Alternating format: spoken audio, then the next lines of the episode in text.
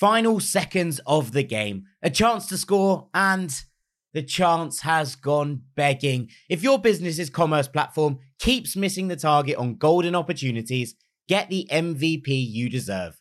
Get Shopify. Shopify is the commerce platform revolutionizing millions of businesses worldwide. Whether you're a garage entrepreneur or IPO ready, Shopify is the only tool that you need to start, run, and grow your business without the struggle. Shopify puts you in control of every sales channel. So whether you're selling signed football boots from Shopify's in-person POS system or you're vending vintage shirts on Shopify's all-in-one e-commerce platform, you are covered. And once you've reached your audience, Shopify has the internet's best converting checkout to help you turn them from browsers to buyers. What I love about Shopify is how, no matter how big you want to grow, Shopify gives you everything you need to take control and take your business to the next level. Shopify powers 10% of all e commerce in the US. And Shopify is truly a global force, powering Allbirds, Rothy's, and Brooklinen, and millions of other entrepreneurs of every size across over 170 countries. Plus, Shopify's award winning help is there to support your success every step of the way. This is Possibility, powered by Shopify. Sign up for a $1 per month trial period at shopify.com slash ranks, all lowercase. Go to shopify.com forward slash ranks to take your business to the next level today. That's shopify.com slash ranks. Hello, this is international football commentator Derek Ray, and you're listening to the Ranks FC podcast.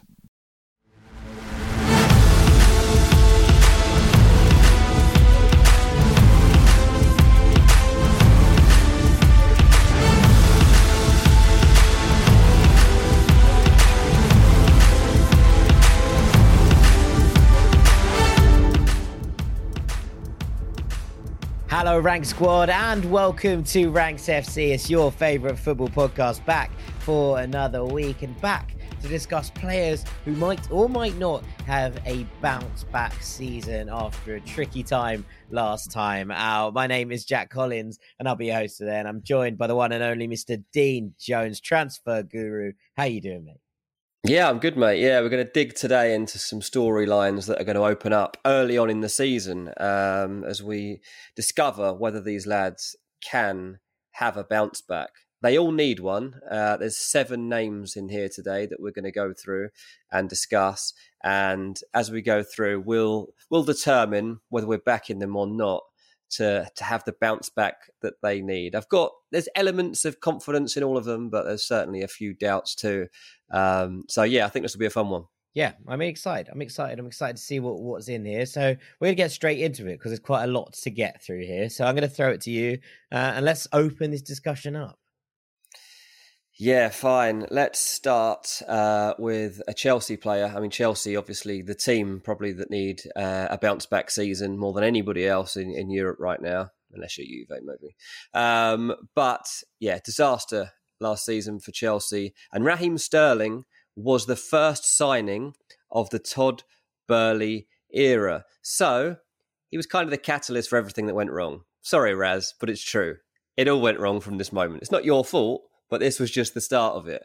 A fifty million pound deal that was one year ago um, has failed to see him live up to everything he was achieving over at Manchester City when he was helping lead them towards Premier League titles. Um, Raz had he had a good goal scoring record across his time actually at, at Man City. Yeah. He'd got 78 league goals across his five seasons uh, up there. Always got into double figures. And at Chelsea last season, he didn't even come close to that. 28 games played in the Premier League last season for Raheem Sterling, six goals and three assists. Not all his fault. Obviously, a lot of instability there last season, a lot of coaches, a lot of different styles of play, but he did struggle. Um, he's actually spoken about this since, and he says, This is a challenge that I will overcome it will taste even sweeter to win silverware coming back from a moment like this than when you are winning every single week. That's going to be a hell of a comeback if he can indeed lead Chelsea to silverware next season. They are embarking on another new era under Pochettino right now. We would expect Raheem Sterling to have a big part to play in that. There is an interesting twist to this Raheem Sterling one, though, because there have been already over the course of last season doubts about him even staying at Chelsea. Um, there have been, yeah, concerns about whether he was completely content at the club, whether they were going to give up on the investment early doors. I actually do believe that if he doesn't start this season well, it could easily spiral. And I can see a situation whereby Sterling ends up leaving Chelsea halfway through next season, the season coming, if it doesn't go well. It's his massive season for him. He's got the Euros coming up at the end of the season. He has to start delivering and he has to be a big part of this. So you'd think under Pochettino that could happen.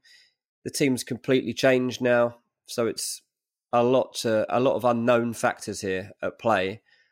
But for Raheem Sterling, it has to be a bounce back. He's never really had a moment like this. Obviously, there's been a few iffy spells. There was there's been games and moments when he wasn't always able to deliver in, uh, even when he was at Man City. But over a prolonged period of time, Raheem Sterling not really experienced anything like this. I like him a lot as a player. I like him a lot as a personality too. I think he's got a very um, wise outlook, and I think he's don't think he's jaded by many things in life, to be honest with you. But this is a big test for him. What are you thinking, mate? Do you think Raz makes the bounce back he needs? Yeah, so I think what's really interesting here is that he is now one of the senior members of this squad, right? He, he is, and and that's as, one of the oldest. Yeah, this is it. So there are very few players older than him. Thiago Silva is obviously thirty-eight, but the rest of the players who are older than Sterling are look like they're on their way out. Hakim Ziyech is, is 30. He looks like he, he's going. Romelu Lukaku is 30. He looks like he's going. Pierre-Emerick Aubameyang is 34. He looks like he's going. The only player in the same relative age category as, as Sterling is Kepa Arrizabalaga, who's also 28. So, you know, you, you look at the two of them in, in that regard and you think, okay, you have to step up now and you have to be a leading light for this team uh, and be, you know, someone who makes a difference on a regular basis. And, and I think you're right. This is a really important moment. I think in a Mauricio Pochettino system, coming off that left flank, he fits really nicely, but he has major, major competition in the form of Mykhailo Mudryk, who will also fancy making that left wing spot his own.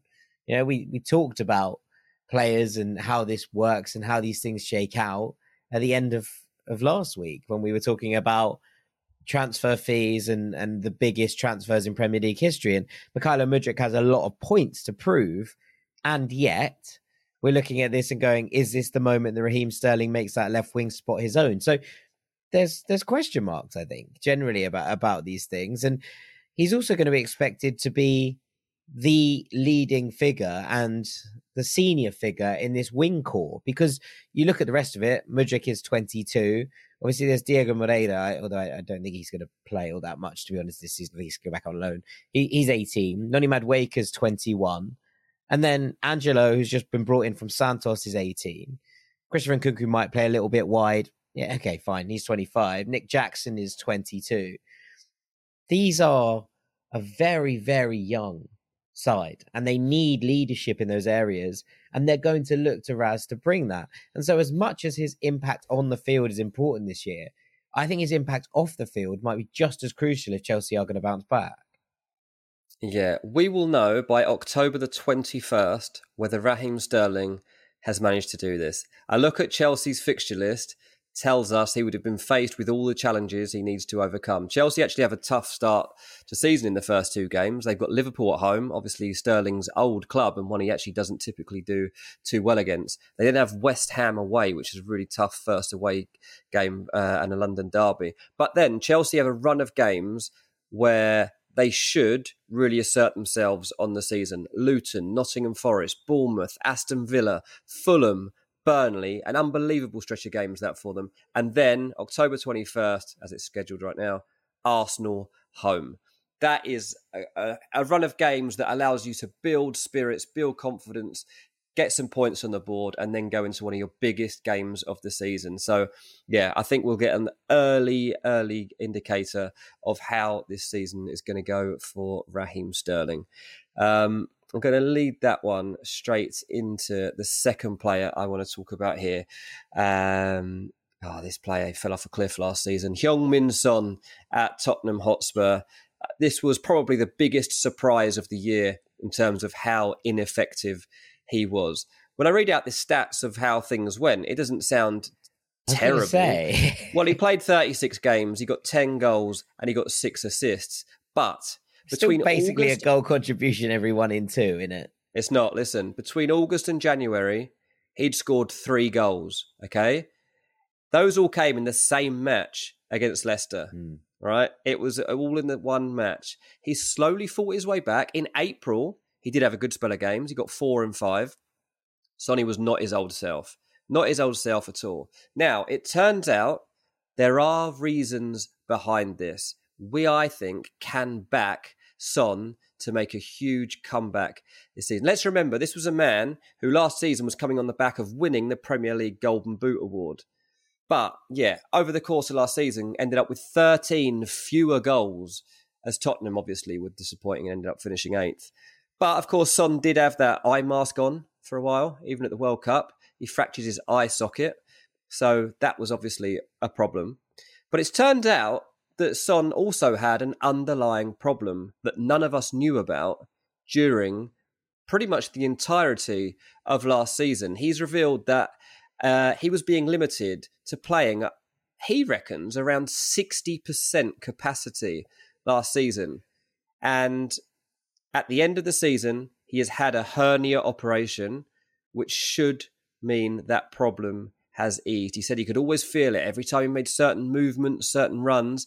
He could feel this pain, and he played through it all all season with us all judging him and saying, "What's happened to Son? Why is his why are his levels dropped here? You know the the assists, the goals." The numbers are falling off here. It doesn't really make sense. Where's this connection with Kane gone? Well, it turns out there were underlying reasons. This is a man I am 100% backing for a comeback season. First game, Tottenham have got Brentford away, then Man United at home. Two massive fixtures for Sonny to assert himself on this team. Um, as long as he, you know, he is fully fit in time for the campaign. He's, uh, as we're recording this, he's in Australia. Uh, I should probably point out, actually, we are recording this a little bit earlier than we normally would, um, just due to our own scheduling uh, over the summer. But um, yeah, as we're recording this, Son is in Australia and he has started training with the team and stuff. He's just missed out on the, the fixture that they've played against West Ham. But all expectations is that he's ready for the new campaign. And yeah, look, again, a new era at Tottenham, like like Chelsea about to undergo. They've got Ange Postecoglou come in, um, going to play a new style of football. I think Son fits in really nicely to it. This is a man I'm 100% back him. Yeah, I mean, I, I was really intrigued by some of his comments. And again, it goes on to this kind of role off the pitch as well as on the pitch. But he was speaking about his responsibilities on the official Tottenham channels this week. And I thought it was really interesting. He's 31 years old now. He said the longer seasons you have, the more responsibility you take. So I need to take big responsibility from here now because I'm this age. I need to take the players with me. I have to help the young players. When I join this flight to Australia, I feel like I need to make another big step for myself and for the club. My season, I hope, is going to be very special. So yeah, I mean, I, I completely agree, and and I think that you'd be a bit mad to write Son off after a, a tough season, especially given the circumstances that you've highlighted there. But you know, there there is also the kind of holding thing of it's a new system, it's a new setup, it looks a little bit different. How are how are Tottenham going to deal with that? We saw them go 2 0 down to West Ham in that first game of the summer series and, and come back to bring it back to 2 all and then lose 3 2. I was relatively impressed. Um, and I know that there was a lot of comedy on the internet. You know, Spurs are 2 0 down in Angie's first game after 20 minutes. It's going to be a. Look, this happened at Celtic, right? The the first games in pre season was all a bit mucky, but there are definitely things that you look at that and go, Spurs are going to be fun. Spurs are going to be loads of fun. They might concede a few goals here, but they're going to score a lot of goals as well. And and and actually, when you kind of bear all that in mind, I think it's a system that should play into Son Heung-min's hands if things all, you know, go to plan. Because when you look at what Ange did at Celtic and you look at the way that Daizen Maeda basically played off that left wing, you know, Jota was brilliant off the right, but Daizen Maeda, who is kind of a, a, a forward being played in a wide role, playing off that left wing, I think that really could suit Son's game. You know, he's quick, he's direct. Maeda, he's someone who likes to get in behind. Um, and I think that all of those things should really tuck into Son's game and, and, and get the best out of him. So there's lots to be excited about. I think in, in terms of, of what he wants here, um, and I think that it's going to be very interesting to see just how just how Son develops in his Ange side. But I can see it suiting him as well. Do you know? Also, there's some good news for Son. He is a year younger now than he was last season. This is absolutely incredible twist for Son. He has gone down in age since last season. So the traditional Korean age system dates back to many, many, many years ago. Um, but basically, what it would mean is that all babies are deemed to be one year old at birth. Then, every time you get to a new year, January the 1st, you're deemed to be a year older right? So so this is just the system that they've used in Korea for years. It's totally odds, obviously, with the international system of aging, but this has just changed. Uh, they've got a new Korean president who has said, no, we need to get in line with how the rest of the world count ages. and as a result, Son is now back to being the age he probably should be. Born in 1990, 8th of July 1992. So actually, he's just had his birthday recently. Happy birthday, Sonny. Uh, he is officially 31 years old now. But in his head, he's probably been that age for quite a long time. Well, fantastic. That's great to know. That's really good information. And it's the kind of thing you only get right here. So shouts out yeah. to you, Dean. That's brilliant. What a bounce back. The Indeed. gets He's getting younger. younger. He's Benjamin buttoned it. What a what a day. What a life. Uh, okie dokie. Right, let's roll onwards, shall we? Yeah, I'll tell you what, this is another man who is starting to look like he's getting younger too. Trent Alexander Arnold. This lad is only 24 years old, which, to be honest, is absolutely astonishing that Trent is 24. Feels like he's been around for like 10 years. Look, his career was on the brink last season, it felt like. He was targeted, he was mocked, he was trolled, not just by people on the internet, it seemed at times like his opponents were doing all these things to him. Clubs were literally targeting him at right back because they felt they could absolutely take him for a ride. I remember that Brighton game that Liverpool played um, against, uh, yeah, it was October uh, last season. And Trent had one of the worst games imaginable. He was given the absolute run around by Trossard he was giving the ball away. And to be honest, it became a little bit of a theme for a while for Trent and how his season was going. I think mentally, he'd have found it extremely tough to come through that period. And you were thinking, there's no way around this. Like, there's absolutely no way he can continue to play right back because we've already known for a while that, like, once you get him going backwards, you've got him on toast, basically. Defending is not his strong point. Then, 10 games into the season, Klopp tries him in this new role. So he still technically starts at right back, but inverts, comes to the midfield, starts to actually show his passing range, basically becomes the quarterback of Liverpool FC. And it absolutely pays off. Liverpool's form improves. Trent looks like a different person. Then he goes into uh, England duty on the back of the season, ends up playing in a number 10 uh, shirt and that worked too. So what we're interested in now is what do we get from the new Trent Alexander Arnold? Um, this is such an interesting one because we've got such a small uh, pile of evidence to show as to how he actually plays this role, and because Liverpool have brought in new signings over the summer that still have to get involved into this midfield setup. You know, Mac Allister and, and Szoboszlai uh, very good signings, uh, but we don't know exactly how they will play together from the off. And of course, as we're recording this, we don't know exactly uh, whether Lavia or somebody else is coming into that other role. But it'll be at times an unfamiliar look to Liverpool's midfield. But maybe that's a good thing for Trent. Maybe it's a complete fresh start, and it's what he needs. I have to be um, very careful as to like expecting too much from him in this role. It's funny because in um, fantasy Premier League, which obviously people are, are drawing their teams up right now for, he is one of the players that everyone seems they they need. He is the highest selected player, I think, actually, uh, as a defender. I know, it's like as we're changing this, it's just actually changing.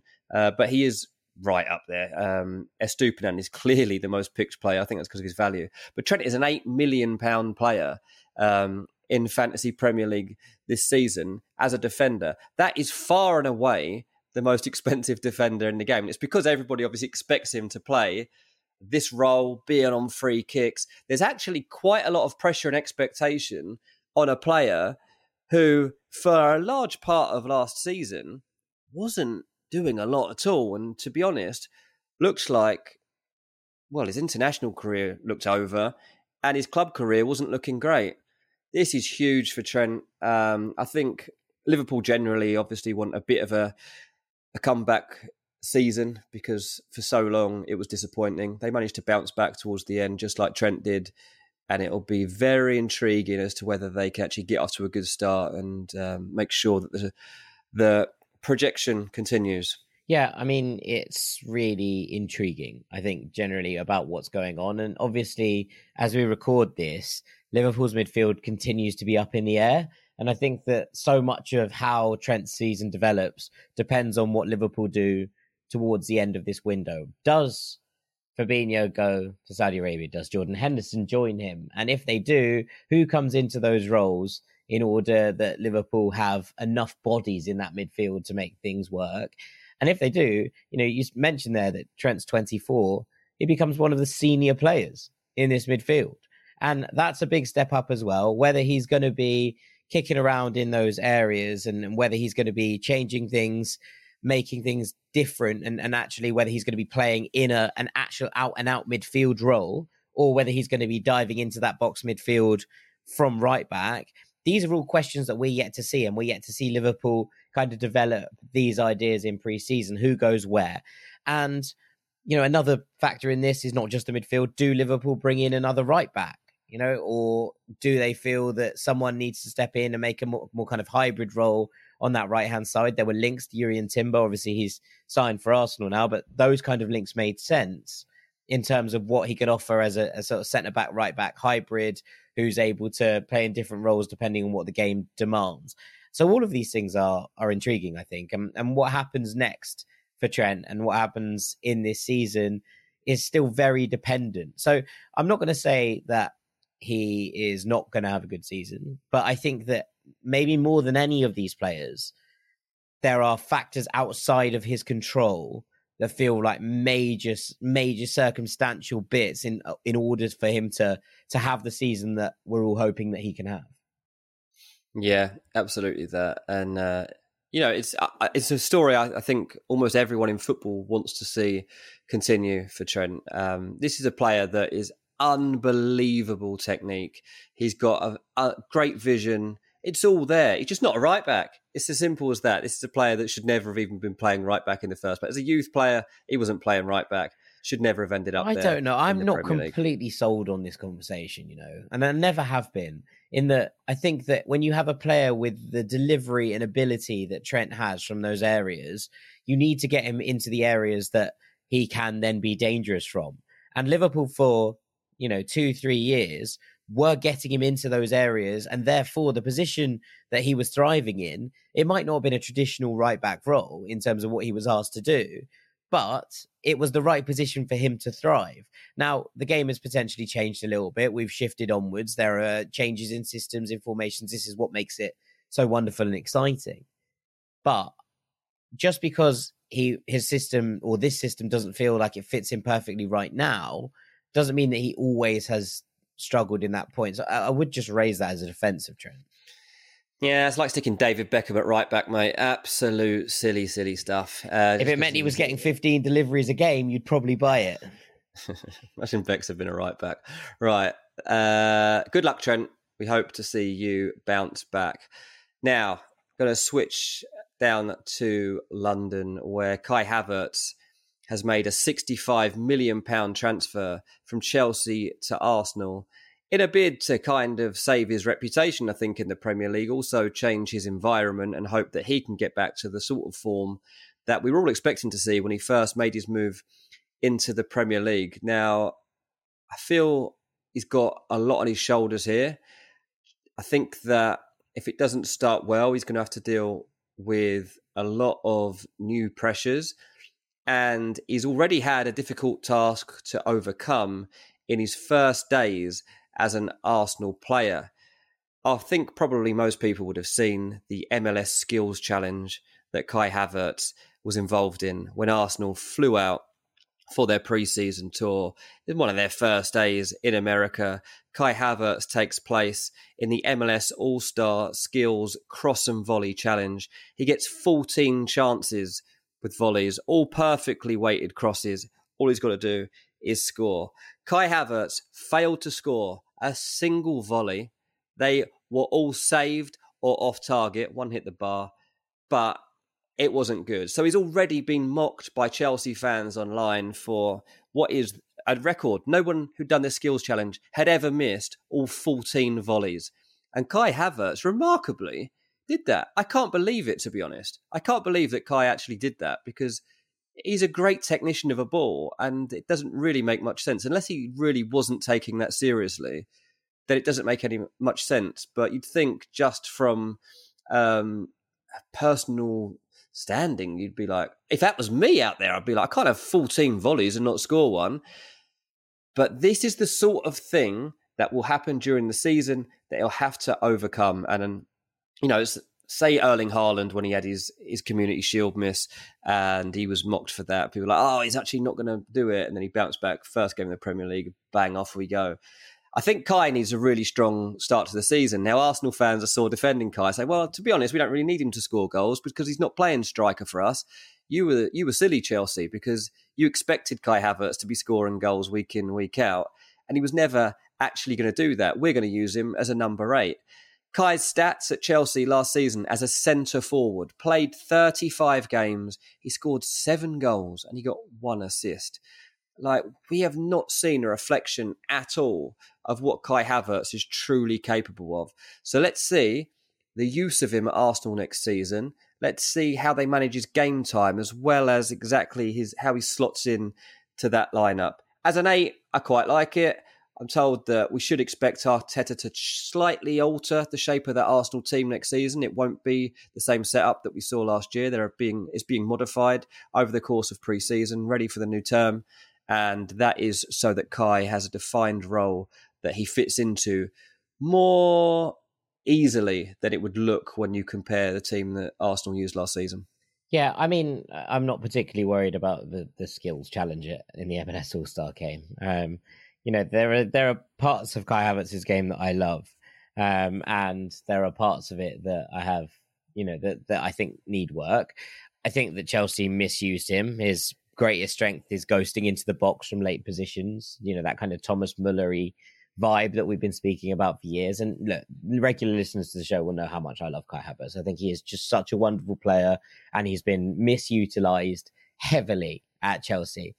I do have some reservations I think this is a good move for him, but I do have reservations. And my main reservation is I think that the role that Kai Havertz will be best at in this Arsenal team is on the right hand side of a midfield three, ghosting in on his left foot.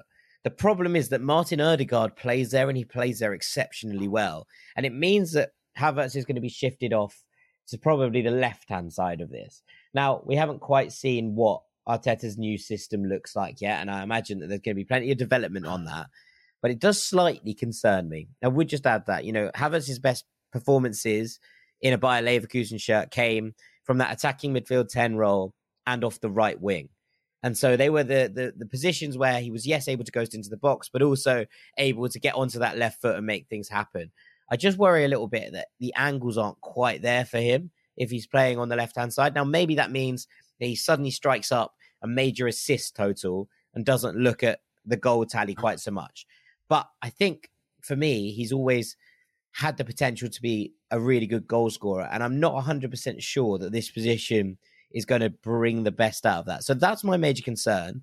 But with all that said, I do think that Arsenal feels like a better fit. It feels like a more natural, fluid fit where he's going to be able to ghost around a little bit more and make those late runs, which he's so good at.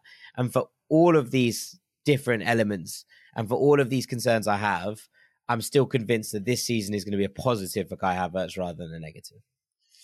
Yeah, just bear in mind when you're listening to this that you might have just seen Kai Havertz play a couple of games for Arsenal because of when we're recording this. Um, so Arsenal's have MLS All Stars and uh, Man United by the time this pod has actually come out. Um, and also on Thursday, 27th of July, Arsenal play against Barcelona. Tomorrow. By then, Arsenal, yes, tomorrow uh, or today, maybe even if you listen to it a day late. Uh, Arsenal are playing Barcelona. So look at that one because that's probably the game where you're starting to get the best idea of actually how Arsenal are shaping up um, with their team and they're starting to get towards full fitness before they head back uh, to England to finalise their their pre-season.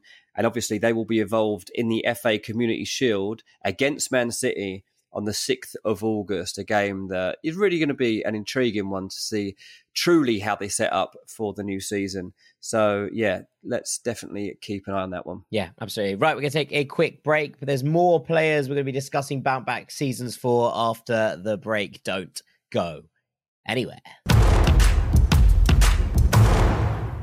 It's well hot out there, rank squad, and so there's no better time to stay hydrated. Whether that's kicking a ball around with your mates at five or bopping round your favourite festival, the golden rule is that hydration is key. Whether it's prepping beforehand, in the thick of the action, or recovering afterwards, you can stay hydrated with Liquid IV. Liquid IV hydrates two times faster than water alone, with three times the electrolytes of traditional sports drinks.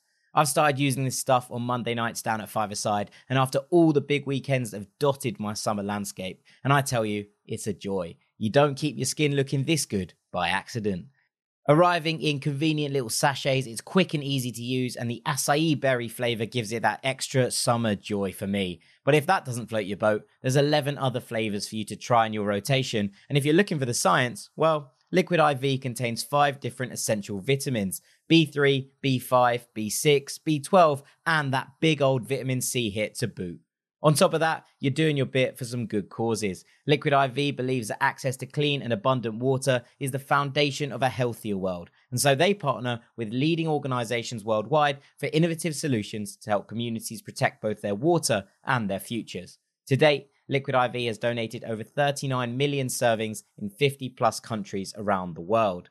You can get 20% off when you go to liquidiv.com and use the code RANKSFC at checkout. That's 20% off anything you order when you shop Better Hydration today using promo code RANKSFC at liquidiv.com. Welcome back to Ranks FC, where we're discussing potential bounce back seasons for players. And let's move on to someone who's really got a point to prove, Dean. Let's move on to a little Brazilian magician who used to set the Premier League on fire. Oh man, Philippe Coutinho, come on. We've been waiting and waiting and waiting. More attempted bounce backs than any player I can actually think of, to be honest with you. He it's it's sad to be honest the state that Philippe Coutinho has got to. He's now 31 years old and it's proving a popular consider... age on this podcast. he um look, he seems to me to be prime Saudi Arabian like material. Meat yeah like that this is exactly the sort of play you would you're thinking of all these players like surely Coutinho is going to end up in Saudi Arabia maybe even has by the time people are listening to this but I'll be absolutely amazed if we ever now see Coutinho back to his best in the Premier League but somehow or another I want to see this guy back. I want to see flashes of what he's capable of doing. Last season at Aston Villa 20 Premier League appearances one goal, zero assists.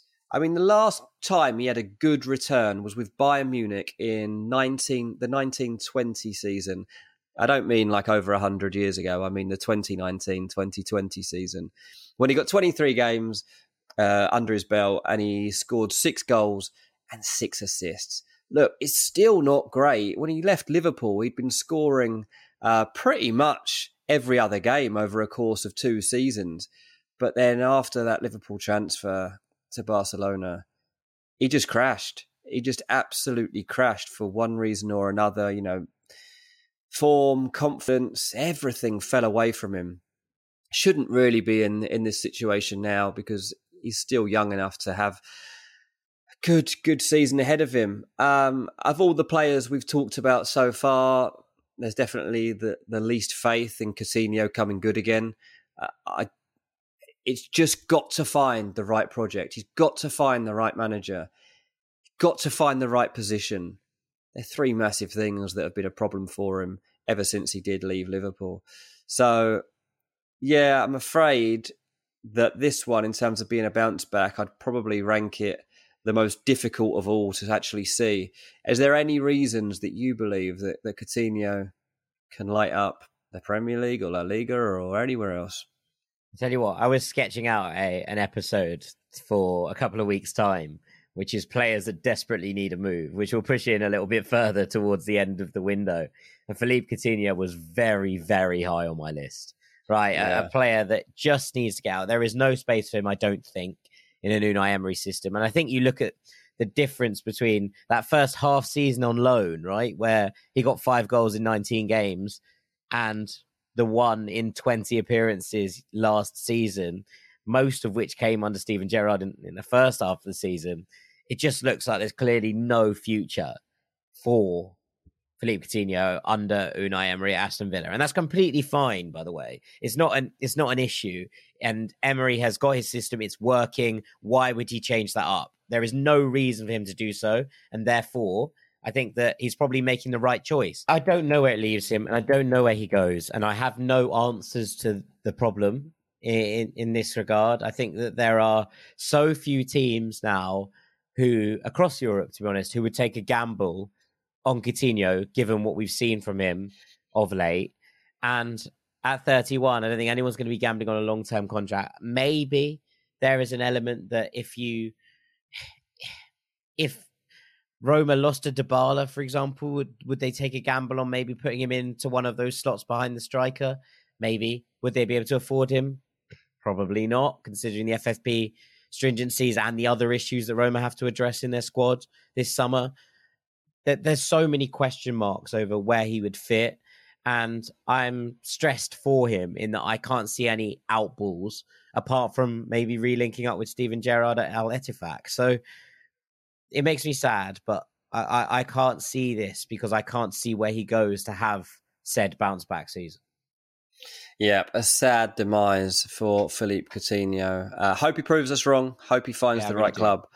But at, as we sit here, I don't think anyone listening or us two can actually see Philippe Coutinho getting back to those levels. Hit us up. Or... Hit us up if you have a landing spot for Philippe Coutinho on Twitter. Yeah, yeah, hundred percent.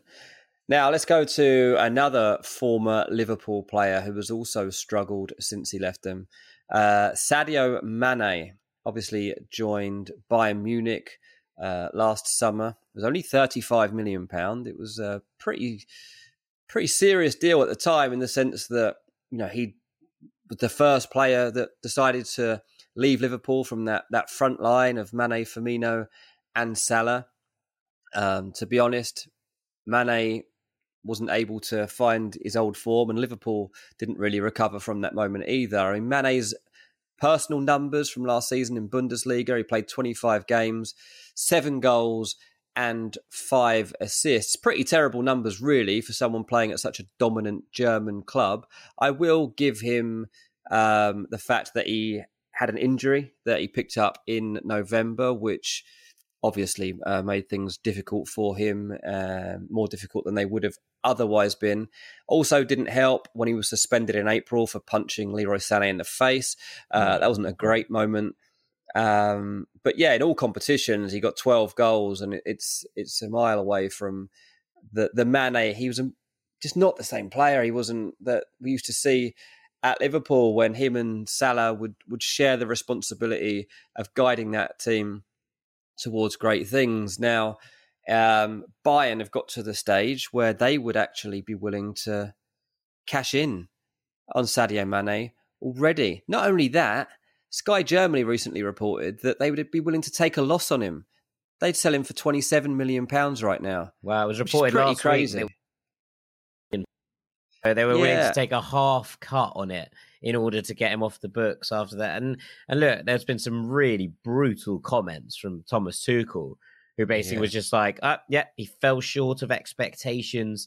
He doesn't look like he's going to have a starting position. He knows my opinion and opinion of the club. It doesn't feel like there's a future for him, right? Yeah, well, he also said in that, that he said, "Let's see, crazy things have happened in football." I mean, I don't think it's a crazy thing to manage no. to find a way to get Sadio Mane into your into your starting eleven, but it feels like there's some friction here. Um, Mane himself, the guess how old he is, by the way. Out, oh, he's got to be thirty-one by now. 31, yeah. um, he's determined to see this through. He's determined to actually stick at Bayern, turn this situation around, and, and, show that this can be a positive transfer for him. If he can get back in this team, I absolutely believe in him. You know, um, I think that there's absolutely no reason Sadio Mane should not be a resounding success in Bundesliga and for Bayern Munich as well. It just feels like it's Thomas Tuchel's got a problem with him right now. And obviously, that could be something that's fair enough that we don't know about. But if it's just based on football, there's no reason why Sadio Mane should not have a massive bounce back next season and help Bayern comfortably go and win Bundesliga rather than winning it on the final day of the season and comfortably put them into the final stages of the Champions League as they try to hunt down that trophy. Yeah, I, I, mean, there's again, if you can make this work, there's a really, really good footballer in there. Of course, there is. It's Sadio Mane we're talking about here. When this isn't, this isn't just someone who who has suddenly had five or six. It, again, it's not Coutinho, and I think you can look at the Coutinho thing and be like, mm, how many good seasons has he had in the last four or five? And the answer is very few. This is very different to that. Yeah, he got 12 in 38 for Bayern Munich last year, which isn't great, but it's also not dreadful. Um, and and I think that when you kind of put all of those things into into context it means that if you can make a make a make it work with Sadio Mane, I think you should. And although it doesn't look like it's going to be a thing at, at Bayern Munich, where are the options if he was to leave? Because there's been rumours that Chelsea are linked, but with Mudryk and Sterling, as we've discussed right at the top of this podcast, on that wing, does that make any sense whatsoever? No, not really. I mean, again, if, this doesn't work out for him, there's already offers on the table coming from from Saudi Arabia, um, which you wouldn't blame him for taking at this stage. But it, it genuinely feels like he's got a determination to continue to prove himself in Europe rather than go chasing that money right now. So I, w- I would blame him a little bit more than I would blame, say, Coutinho. Or blame him is probably the wrong word, but I, w- I think I'd be I'd judge it harsher than yeah. if if Coutinho went. If Coutinho went, I'd be like, look, fair enough. You came back, you gave it a go after a bad spell at, at you know Barcelona, where there was that good bit at Bayern Munich, and came back to Premier League, gave it a, a, go. It worked for a little while. It stopped working. The manager doesn't suit you, and I don't see any other landing spots. But mm-hmm. if Sadio Mane is available for 17 million, as is being touted, then there is a host of clubs that should be interested because there is 100% still gas in Sadio Mane's tank. Yeah, I think so too. I mean, it, I'm still surprised he left Liverpool when he did. I still think that Liverpool felt the effects of that for a long time afterwards. There's obviously no way back to Liverpool now, but you'd feel like last season wouldn't have been as big a problem whenever Salah went through a dry patch if Mane had been on the other side of that attack. And with that in mind, he should be able to be a success pretty much anywhere across Europe, including all those big Champions League clubs. So let's see what the future does hold for Sadio Mane. Uh, the final player I want to discuss is a wonder kid who is no longer a kid. wonder kid now. Yeah, he's no longer a kid, but he feels like he is because he's just not getting the breakthrough that he should have made by now. And it's João Felix. Um, by now, he's not 31, by the way. Uh, by he's now, 23. He, sh- he should be up there with Mbappe and Haaland and Vinicius, he should be talked about by now in that same bracket, given the trajectory that he had as a teenager, as he was making his breakthrough in football and linked with every big club in Europe. He's just nowhere near it. Look, I, am going to defend him to a certain degree. When I saw him play for Chelsea last season, I saw him a couple of times live, as well as obviously on TV the rest of the time there were several occasions when he was the best player on that pitch by a distance. Oh yeah. Um, this is a man that, in terms of ability, everything there to, to be capable of a, a, bounce back. He probably doesn't even feel like he is a bounce back right now. He's probably quite happy with his personal form.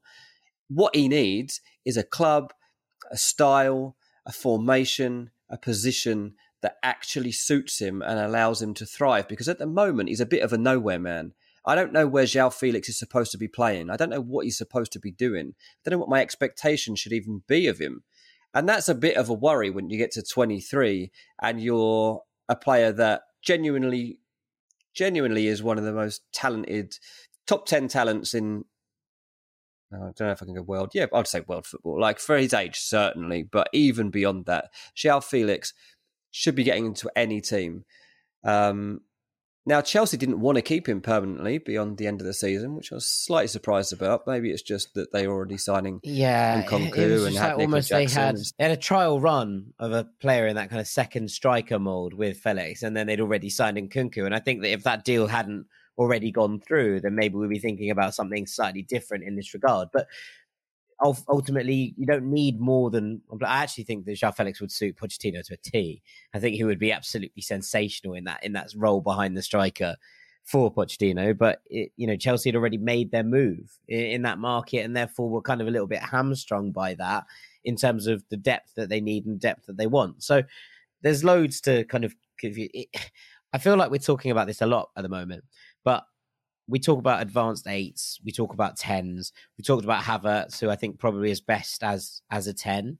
We talked about the fact that you know someone like Coutinho doesn't feel like there's many gaps for him, and especially at the elite level, there doesn't feel like there's all that many teams that play with an out and out ten at the moment. You know, and and actually it feels that there isn't necessarily an obvious space for someone like Joao Felix to to kick on with his career. I, he can't stay at Atleti. I think this is ultimately it. But the problem with that is that he has a long contract, which he extended before yeah. he went off to Chelsea.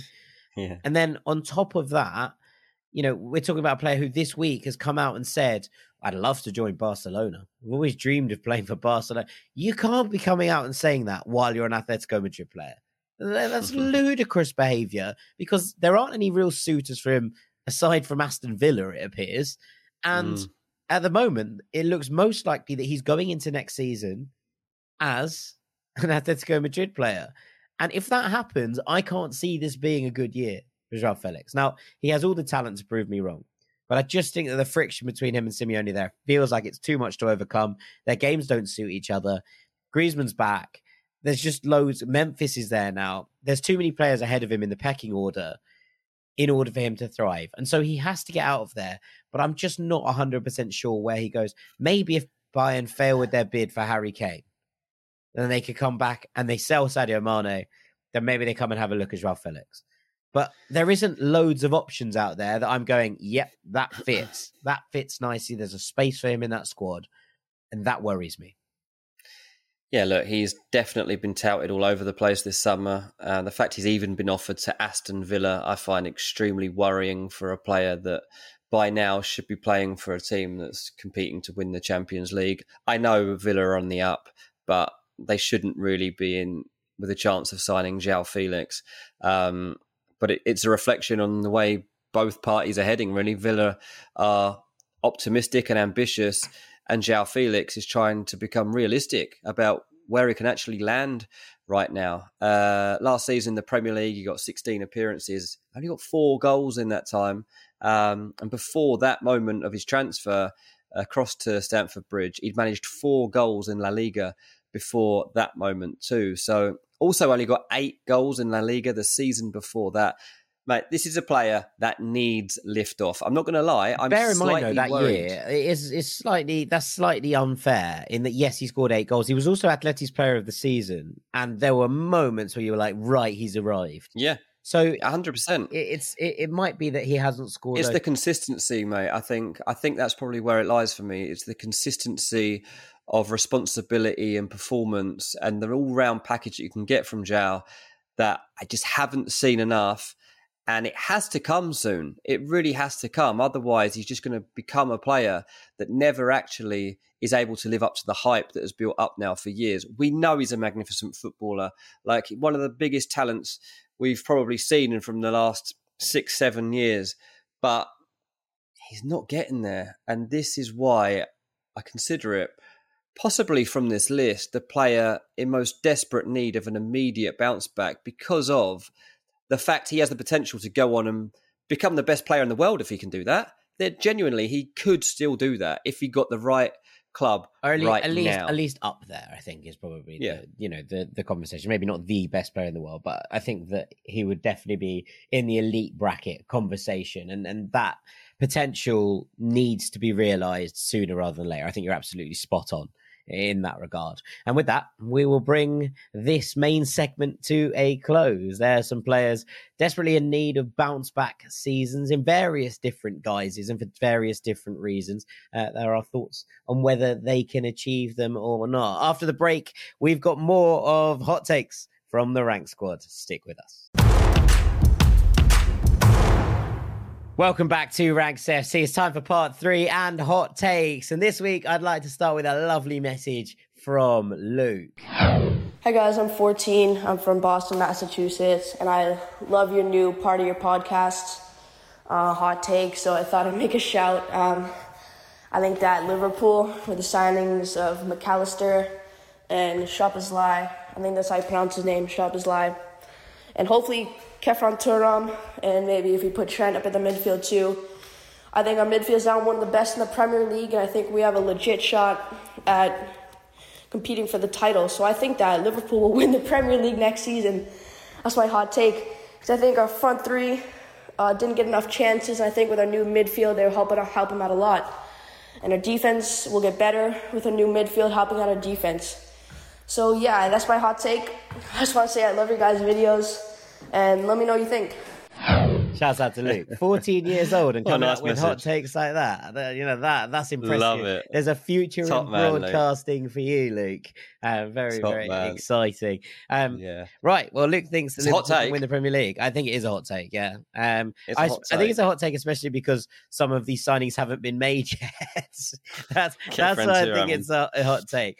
Um, but. Yeah but there is plenty to like about Liverpool's business. I think in in in this summer so far, there's plenty to be excited about for Liverpool fans in terms of this midfield rebuild. I think that Luke is probably a year out. I think that a year will be needed for the midfield to gel together, to, to work its way through. It's a very young team now, especially if Fabinho and Henderson do look like they're off. And if that's the case, it might just take a little while for it all to gel together.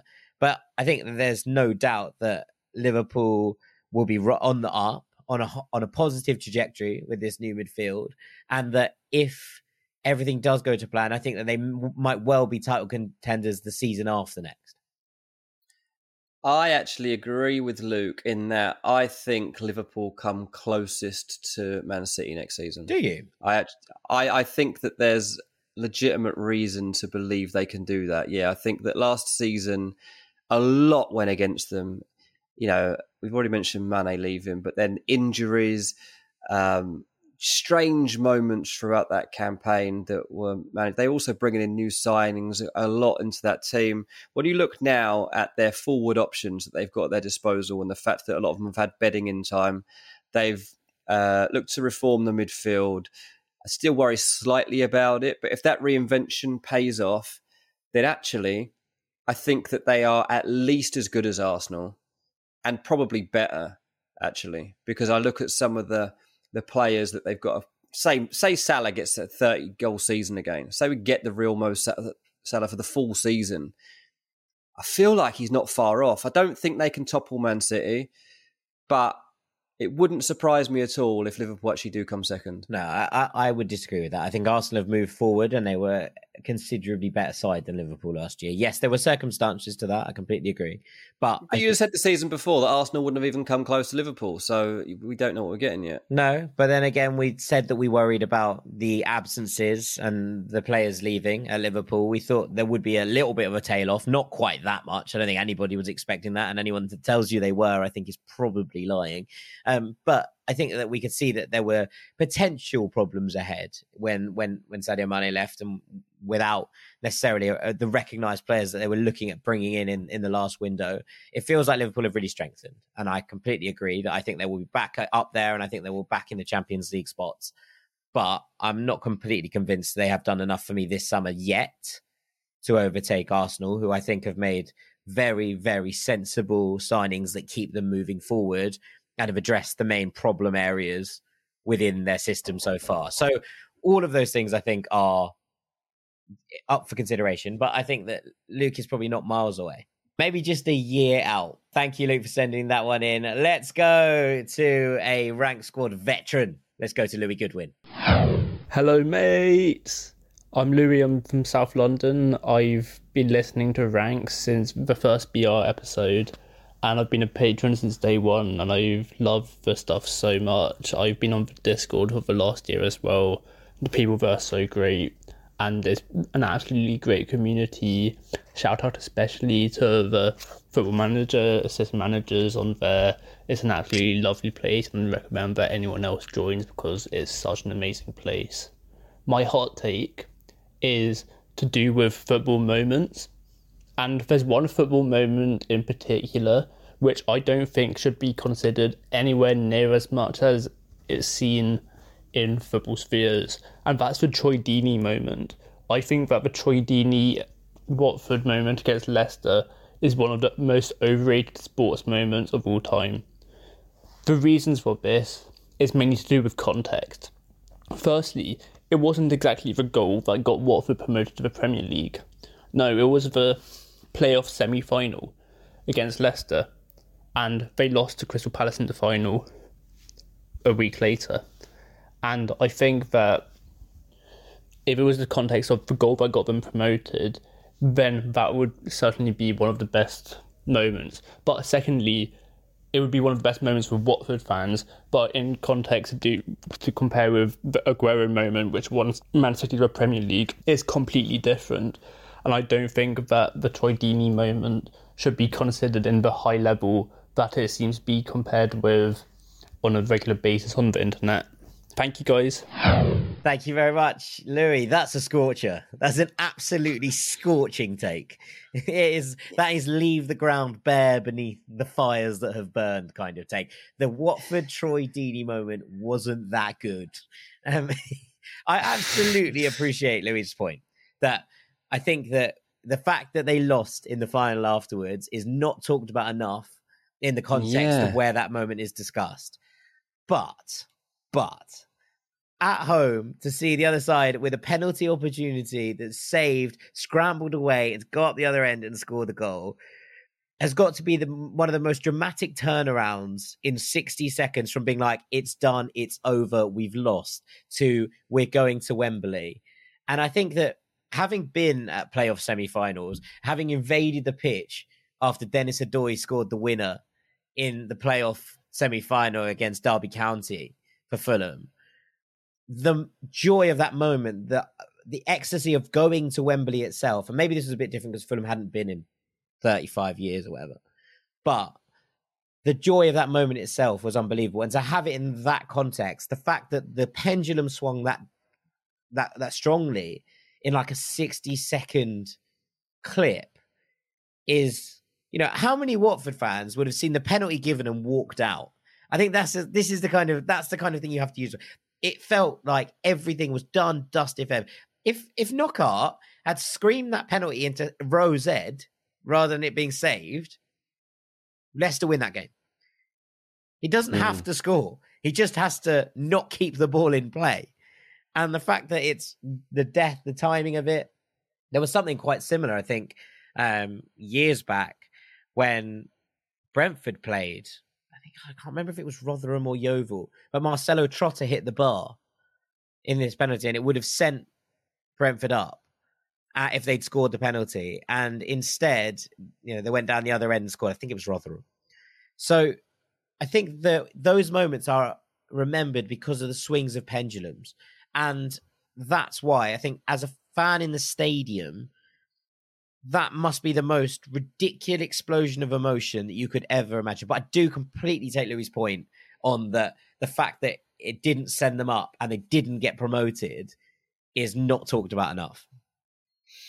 Yeah, I just quickly googled it while you were talking there, and everywhere's labelling it like the most the you know the most historic moment in Watford's history, uh, you know the greatest moment in football history. Like everywhere's declaring it as that, and he's right. Like in the context of things, it was just a semi-final. I would actually argue it's not even the most dramatic thing I've ever seen happen at Watford. I was at a game at Watford in 2008, and I was reporting on this game, and it was absolute nightmare. Watford played against Reading, and we had a ghost goal. A goal was given when the ball had not even gone in the net, it had gone past it. And there was a miscommunication between linesman and referee, and it was given as a goal. But actually, the ball had gone wide. It was absolutely ludicrous. There was obviously no goal line technology or anything, and it was given. Like at the time, it was like, "This is embarrassing. Like, what's what's going on?" Everyone's like, "It should be a goal kick." Like, what's going on? So I would say, go and look it up. By the way, uh, yeah, Watford Reading, two thousand and eight ghost goal. Reporting on that game, trust me, was one of the most biggest challenges in my whole career. Mm, but so I'd argue, yeah, I'm with Louis. Not even the most dramatic thing to ever happen at Vicarage Road. Right. Okay. I've actually scored a goal at Vicarage Road, so that might be the most dramatic thing that's ever happened there. Well, I mean, most unexpected, yeah. wow. wow. I didn't expect that kind of shade. Right. On that, let's move on to Dallas. Hey, guys. So, in light of the podcast with Harry Brooks recently, where he was very negative about Chelsea, I wanted to come on and share a little reason for optimism in the form of a hot take. So, I think there definitely questions that can be asked about Chelsea's attack, but my hot take is that Chelsea, if they stay healthy this upcoming season, will have the best back four in the entire league. Uh, and uh, I think you can back that up by saying Reece James and Ben Chilwell, when healthy, are the best fullback pairing in the league. And I don't know if it's really that close. Uh, maybe looking at Liverpool, but Trent is a midfielder, so I don't think that really counts. So uh, a little bit of everything, attack, defense from those two. I think also you have great backup for both of them. Uh, Malo Gusto and Ian Maatsen and Lewis Hall on the left, as well as Cucurella if he has any kind of a renaissance under Pochettino this season. And then I think if you look at the center backs, the set of four of Levi, Colwill, Benoit Badiashile, Wesley Fofana and Thiago Silva has a fantastic mix of profiles as well as the experience of Thiago, who was one of the best center backs in the entire league last season, and um, Well, who I think is on his way to becoming one of the best fullbacks or center backs in the world. So, um, yeah, I think those guys. And then you add in Trevoh Chalobah as the fifth option to back up as the third string right back, as well as just a great squad piece to have as a fifth option at center back. I think that is deeper and more talented than any other in the league. So that's my hot take. Uh, let me know what you guys think. Yeah, I mean, yeah, I don't think mm. it's I don't think it's that hot a take. It's um, I think in terms of yeah. I don't think I think in terms of profiles. I also say that I would always include a goalkeeper in terms of what a defensive line looks like.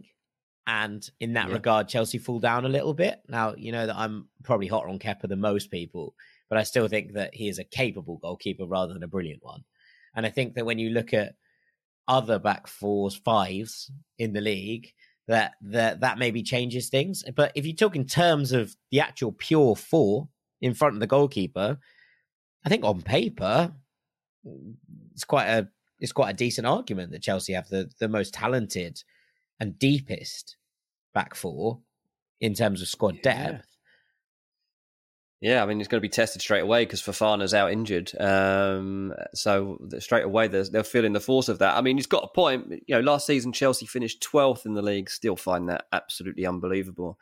They conceded 47 goals, which actually is the same number that Liverpool conceded, finishing fifth in the league. And actually, it's only four more goals conceded than both Arsenal and Man United from last season, who finished second and third. So if Chelsea's big problem last season was actually scoring goals, obviously, they only scored 38 goals, which was literally an average of one goal a game. And that is like well short. You're talking like 20, 30 goals short of actually being in that that top four of the Premier League discussion. So that's their big problem. The foundations are there for Poch. Absolutely agree with that. It's just getting the rhythm of the front five, front six, whatever whatever we end up seeing this open out as, you know, thriving. Um, so no, I think I actually think it's a good point that we should probably bear in mind that if Chelsea can keep things tight, maybe it's just a case of slowly growing this. Maybe they begin the season as I said before, the, the fixtures are tough with little uh, tight score lines, one nils, two ones. Maybe they could they could just edge games early doors. Mm, yeah, yeah. I, I, I mean, do are, are, James and Chilwell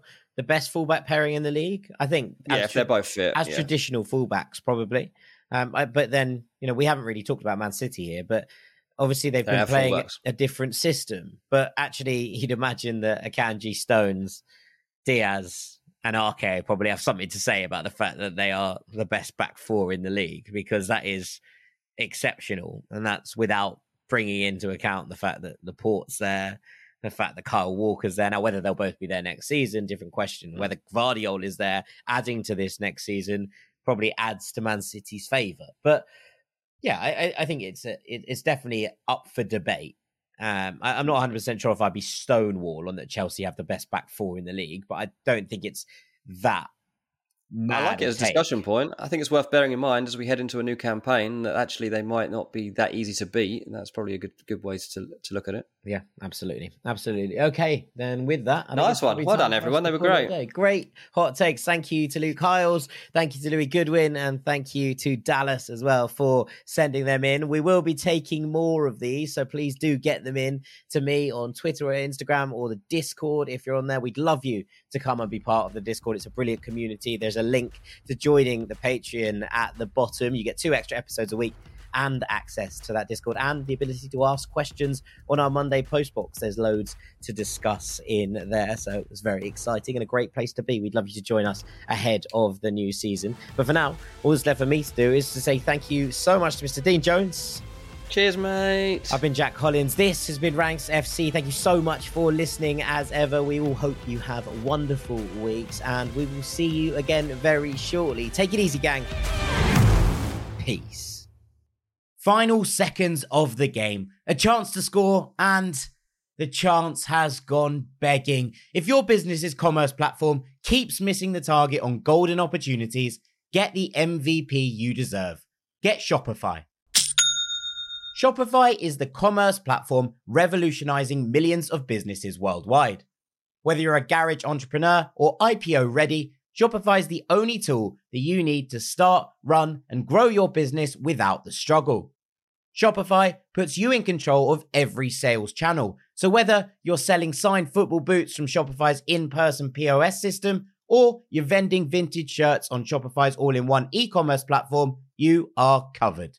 And once you've reached your audience, Shopify has the internet's best converting checkout to help you turn them from browsers to buyers.